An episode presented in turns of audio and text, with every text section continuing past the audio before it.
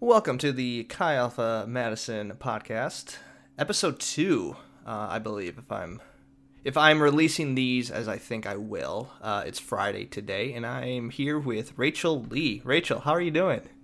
I'm doing good. How about you, Nathan? Uh, I'm so good. I'm so glad to talk to you today. Um, I'm very excited for this conversation. And so we're just going to get into it. Uh, I want to start by asking you some basic questions just so people can get to know you a little bit better. Uh, so I already said your name, Rachel Lee. Can you tell us your year in school, your major, what dorm did you live in or do you live in, and what was your biggest rookie mistake you made your freshman year? Yeah, so I'm a sophomore studying mechanical engineering. Um, my freshman year, I lived in Bradley. I would say one of the biggest ma- mistakes that I've made. I don't know if this counts as a mistake, but um, my freshman year, I didn't know how to eat well, and I was super hungry one day, so I decided to eat my Clif Bar on the 80 bus on the way to my class. If you've been on 80, you've probably met this guy named Ken. He has this beard and this like fancy looking like leather jacket on sometimes. Um, and he's a super spicy guy, but he was like talking to somebody and I didn't know who he was talking to. So I just like started to eat my Clif Bar and then just like went on and like halfway through I looked up and he looked at me like he, he was staring at me the whole time and he just like yelled at me in front of everybody for eating a Clif Bar on the 80 bus. It was like super embarrassing. I didn't know you couldn't eat anything on the 80 bus. Yeah, that was pretty embarrassing. well, I'm glad you uh I'm glad you told me that because I've never been on the 80, so if I ever did, I might have ate something too. So thanks for the warning. yeah, you're welcome. Can you describe uh, to us your current quarantine life? Uh, where first off, where are you staying? So my quarantine life, I just got back into South Korea yesterday. Um, previously, I was in Minnesota and Madison for a little bit. Um, but I decided to come back to Korea a couple days ago, actually. Um, so here I am. Yeah, when you um when we were planning to record this, and you told me like, oh yeah, I'm actually gonna be in South Korea. I was like, whoa, you're you're you're gone. You're you're leaving us. Uh, yeah, so I'm I'm really glad we got to do this because I know we got quite the time difference right now.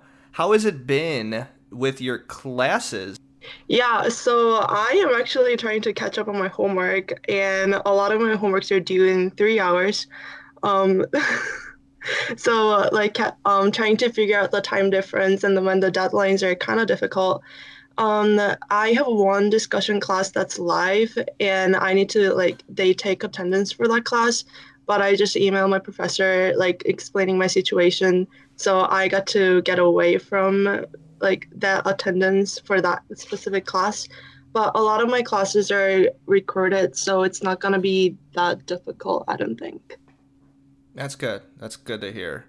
Because I'm, I'm sure that can be tricky trying to work all that out yeah i think the biggest hurdle is going to be trying to get my group projects done because i know like a lot of people are going to be up trying to get that figured out so i don't know so, with this current quarantine life, what have you been eating? Actually, eating hasn't been that bad for me because over the spring break, I got to be with my friend in Minnesota. So, we just like ate a lot of home cooked meals. And when I was in Madison, I was just trying to get all my stuff out, so I didn't eat that well. But since I'm in Korea, my parents have been just cooking a lot of meals for me. So, it hasn't been that bad. How have you been spending your days to kind of, you know, kill the time? yeah, so over the spring break, I just um, stayed at my friend's house and we just watched a ton of Netflix. I actually got to watch Frozen 2 finally, which was really great. Yeah, got to spend a ton of time in the nature, um, away from people. Yeah, just a lot of chilling and stuff like that. So, kind of turning more spiritual now. When and how did your relationship with God begin?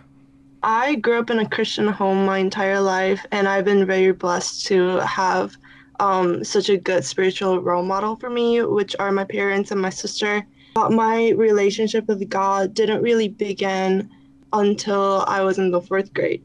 So I went to a winter conference at my church, and that was the point that I like started to apply the Bible verses into my life instead of just reading them and thinking that they're kind of like fairy tales or just like random stories back in the days. But when I came to the United States, um, I didn't really have a ton of places that I could turn to and depend on. And so by default, I just went to God and I just started to have that relationship, that one on one relationship with God from that point on. What's something God has done in your life recently, or what's something God has been speaking to you recently? I know these past few weeks have been just crazy for a lot of us. And it has been more so for me because a couple weeks ago, when we all found out that we were going to go online for a couple weeks, I also found out the night that my mom has a breast cancer. And it was such a big deal in my family because no one in my immediate family has had a cancer before. As I was just processing it, and my parents asked me if I wanted to come back to South Korea for a bit because coronavirus has really like gotten bad, like gotten worse in the United States. I immediately said no because I knew that I had an internship coming up for the summer and I just didn't want to give that up because I knew that if I went back to Korea and couldn't get back into the United States, then I would eventually have to give up my internship. Of course, like we don't know if it's going to be canceled or postponed yet, but just that thought of giving up my internship that I've been looking forward to for such a long time and put a lot of hard work into it for getting it, it was just impossible to think about that.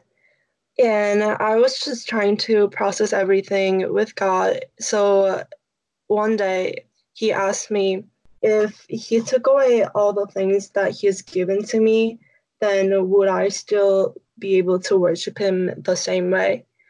And in that moment i knew that my my thought process of everything going on has been wrong that i was trying to live by the flesh that i was trying to put all my confidence in flesh for the security of my career my future for the rest of the semester and for the summer that i wasn't really living by the spirit.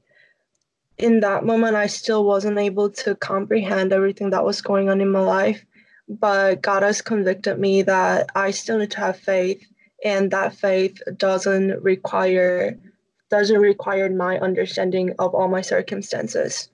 Um, so that moment, I talked to a lot of other people about like what should I do? Like, should I even go back to Korea?